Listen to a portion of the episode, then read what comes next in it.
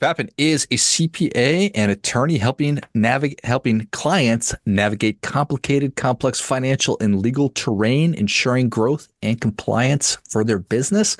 Welcome to the show, Chris. Morning. Thank you. Appreciate you having me. Yeah, excited to have you on. Tell us a little bit about your personal lives, more about your work, and why you do what you do. Well, it's kind of an, an interesting statement. It's an all in one here. Uh, I grew up in a family of small business owners. My passion and my career revolve working with and owning small businesses and working with small business owners. Sometimes people kind of ask, like, what do you do for fun? Eh, I, I work, or sometimes not, but um, kind of some weird, weird passions personally. You know, an Oklahoma boy that likes to go snow skiing. I'm a, I'm a snowboarder anytime I get a chance. I take the opportunity, but uh, have a, a, German Shepherd named Jade that is my work life balance person, if you will. So close the laptop when I need to. So those are kind of some fun bits, and uh, I know we'll dig into more about the others. Yeah, I appreciate that. So growing up around entrepreneurs, no doubt you saw some of the good stuff, but then you also saw some of the struggles. I did. It's um, kind of an, an, interesting and passionate story for a lot that are in this world with us. But from my perspective, um, lifestyle, it's a choice. Oftentimes people, you know, they they may not seek all the money in the world. They want a comfortable living, they want to be able to do for their community, they want to provide for their family. And when you're it, you know, if you're in the one man band, it's different. There's nobody to delegate to and as you grow uh, who do you work with? Who do you talk to? It's kind of lonely at the top because different people don't always understand those pressures. Mom and dad were great mentors and and dad's passed but mom's still with us. And and you know from my perspective one of the the most invigorated entrepreneurs who really should be in the retirement ages of her career, but she still wants to serve her clients and loves every minute of it. And I hope I can rise to the challenge to keep doing it as long as she does. Do you feel like you're going to be up to it? You know, I hope so. I, I, I try to do all the right things in there, and and I still love what I do. So I think I got a shot. Got it. I have all the confidence in the world. So it's not easy to run a successful tax and accounting practice. It's not easy to run a successful law practice. Why why do those things simultaneously? The, the Cliff Notes version is I was sitting in an accounting class during my my master's education, and I kept asking the professor, "Why are we skipping sections of the book?" And he said, "Hey, it's not that we can't understand this or do this, but it's technically legal work. So we as CPAs would not be able to cross over and draft, if you will, the documents necessary to implement whatever's going on here. You know, I leave his office and I'm on the way back to my my apartment. I'm scratching my head, going, "This is dumb. Why would you go to two places to do this?" well, fast forward four or five years later, and I'm working in a firm who did exactly that, and they were great mentors to show you can be a one-stop shop for small business owner. You can have a lot of disciplines under one roof. And at the end of the day, my job's not different. I represent the small business and the small business owner. The topic may switch based on state law requirements or or licensing requirements, but fundamentally it's the same conversation, which I think makes it easy for a lot of our clients. So what does that mean? I, I think most people understand what attorneys do. I think people understand what accountants, what tax professionals do. So when you say you represent businesses, what is that? What does that mean?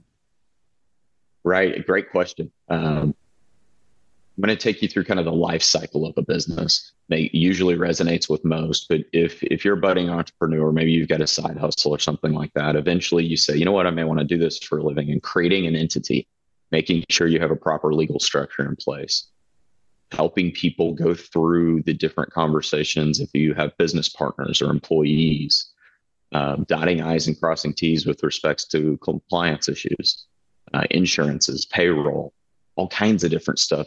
You know, just that startup conversation can be overwhelming. I tease people all the time. I'm, you know, get on TikTok, get on Google, whatever it is that, that you enjoy, go do that and tell me where that roadmap is for you. And it just doesn't exist. So we want to sit next to folks, sit at the board of directors table with them and help navigate that. Then I've got operations. I'm making some more money. I'm growing. Um, should I spend money on expansion or marketing campaign? Or do I have enough saved for taxes? Or how do I invest properly in the right equipment or vehicles for my business? All natural stuff people go through. And, and I think sometimes clients just don't know how to ask that or don't know who to ask the question of. They've got the wrong perception of who to talk to. We want to be that. We want to be that forward looking, again, board of directors style conversation for a small business. And I know that sounds weird, you know, a, a one person business having a board of directors. Yeah, it's you, as well as you're the janitor and the employee and the technician and all the things. I, so that that's kind of the small journey. Uh, at the end of it, I really see it as goal setting. We just we just talk to folks and try to align ourselves with what they're trying to achieve. Help them see it through a different lens. If I can give you three paths where you only know one, you've now got a couple of options and you choose what's best for you. Really hard for that solo entrepreneur or small operator operation to be able to see around corners or to think about things that you know because of your background and how you are looking at problems. And I imagine that a lot of people come into your office and have collected things they have different things that they've done, if it's an agreement or if it's insurance policy, whatever, but it doesn't have that cohesive flow to it that you're talking about. It's even gotten worse, kind of, kind of in this. I call it a DIY environment. You can go out and self-select into, say, an insurance policy, but if you've got workers' comp, general's liability, and maybe uh, like a business owner's coverage for your content? Do they coordinate? Are they appropriate for what you're trying to do? Do you have enough dollar value covered for? I don't know. I mean, real estate has spiked recently. That's kind of turned everybody's insurance policies upside down. What value do I need to be insuring for? And yeah, you're right. There's there's a lot of those where business owners have never been down the path before I'm blessed to have lived it all my life with my folks, but we have hundreds and thousands of experiences with clients where we can sit down and say, yeah, we've been down this road before. I can guess that, I don't know, in 18 months, one of the three following things might be relevant to you. Let's try to give you an example now. It's better to know what's coming than to be completely blindsided all the time. That 100% is is is is true. Do people do they do they like that you have the CPA and the and the legal background? Is that sometimes confusing? Is it what is what is a typical response? Initially, I think it's a little bit intimidating because the question you asked in the beginning, like, so what do you do? It, it it's overwhelming in the sense that we have a lot of debt. Uh, some clients hire me for one discipline or another, or maybe they have some experience with somebody that helped them legally form their business. So they need me to be the uh, financial CPA for their business. Um, we can respect those different lanes. But I think at the end of the day, the complexity that can be under one roof and and we we say it internally in the in the form of a fable. We need to be able to distill our information to a fable. Simple enough anybody can understand it, but complex enough that it hits the mark for whatever the the complexity of the situation may warrant.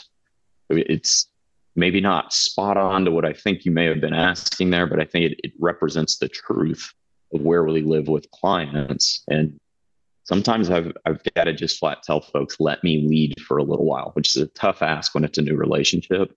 But that's the business we've built. It's on what we call advisory services that are forward looking for folks. I think when people know me or if there's a referral base around, they start to get familiar with, yeah, that's kind of the direction we want to go. We at least know we're going north. We know we don't want to go south. I may not have all the answers, but we're all heading in in a general path together and in reality, sometimes businesses uh, are with us for a season instead of a lifetime. And that's okay too. You know, we can step in, we can be very effective for your need at the time, work together. But the ideal is we do this for a number of years so that we can execute those longer term plans because those are the hard ones to hit. Yeah. I think that the idea of of the fable is a really good one because we all remember the lessons that those golden books taught us when we were kids. And I think back to them actually kind of frequently, especially when you look at some of the crazy stuff going on in the world. Like, I thought we were taught this when we were little. And you're working to thread that needle of, of, your jargon as a CPA, your jargon as an attorney, and your expertise in all those areas. And that's super important and a differentiator but if you can't communicate and articulate how that's going to translate to a business owner who maybe doesn't have the technical knowledge and that's why they're in your office, then you're going to be ineffective. Yeah, you're spot on. It's uh, it's like you've lived that journey before or something. But the the essence of it is we need people at the table with us. It's got to be a two way conversation. I can't just create a video and explain legalese to folks. That's not what they want either.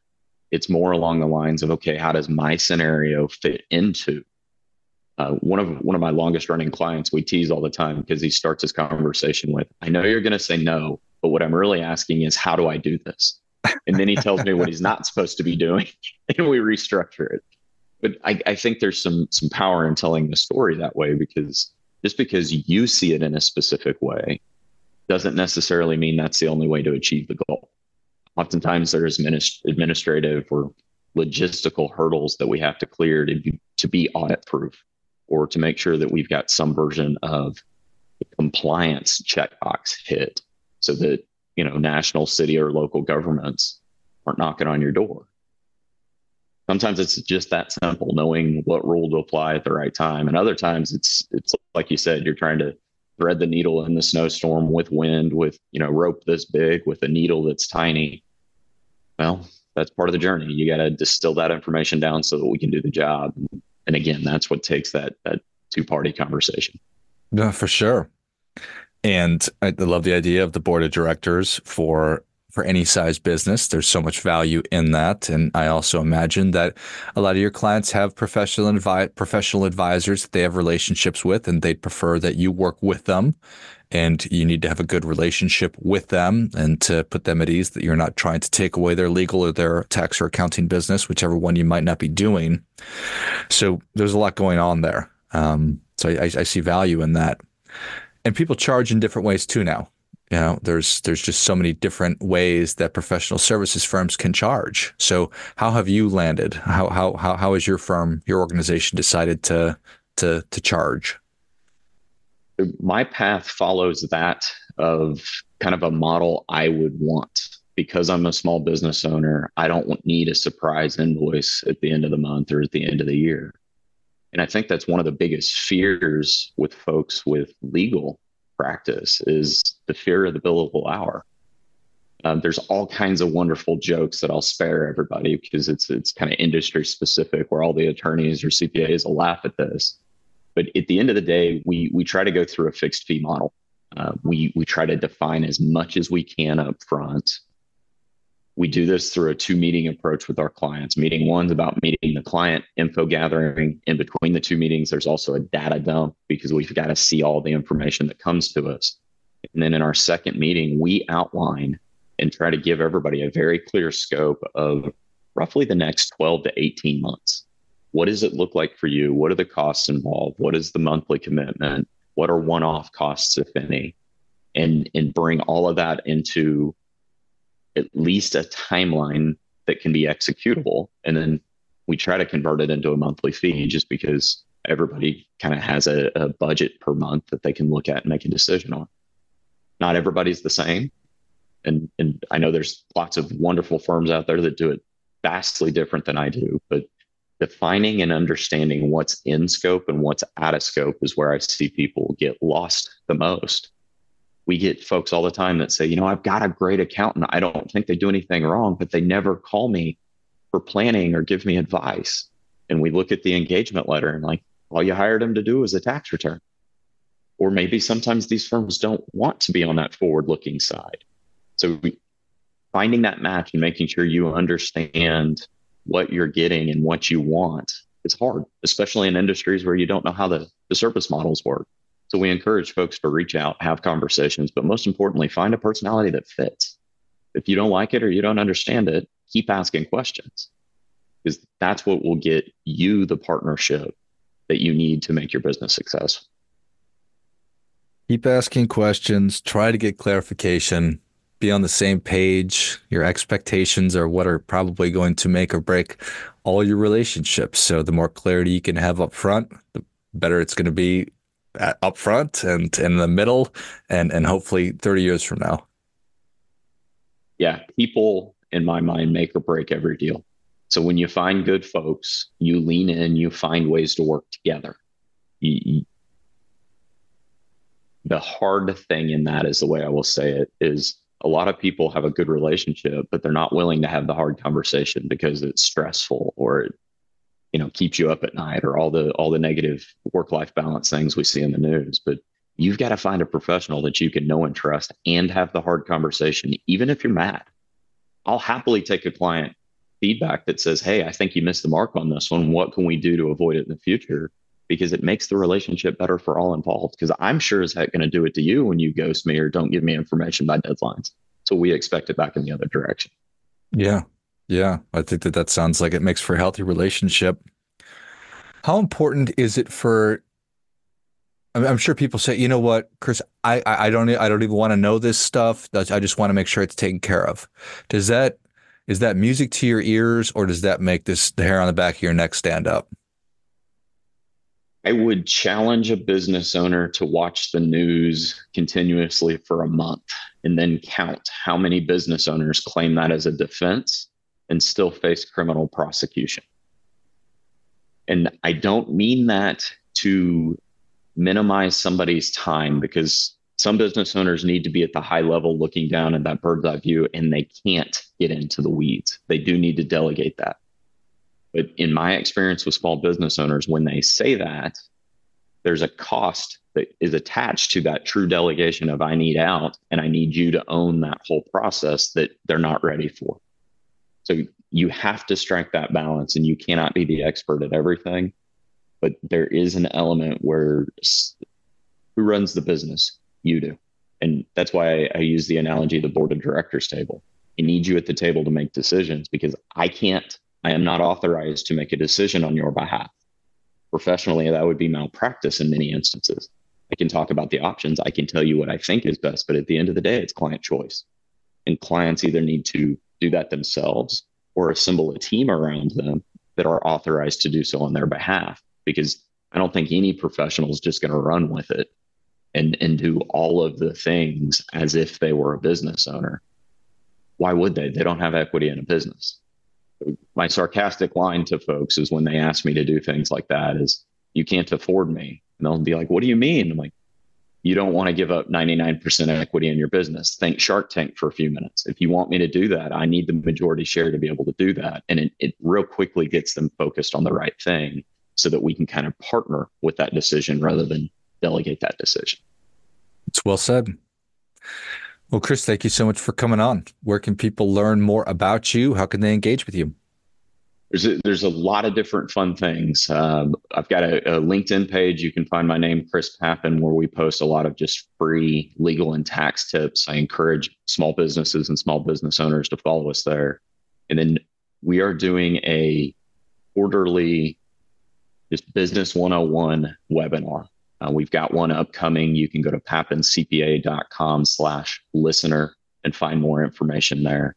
You'll find it in February, very timely for kind of that future planning. And we we go through a lot of the basics, but we also go deep enough that if you've been there before, it'll be a good refresher us. Excellent. Well, if you enjoyed this much as I did, show Chris your appreciation and share today's show with a friend who also appreciates good ideas. You can find Chris on LinkedIn and then go to papincpa.com. It's P-A-P-I-N C-P-A.com slash listener and check out all the great resources and check out that upcoming quarterly webinar that Chris was just talking about. And If it resonated with you the way it resonated with me, um, keep digging a little deeper. Thanks again, Chris. Thank you. Until next time, remember do your part by doing your best.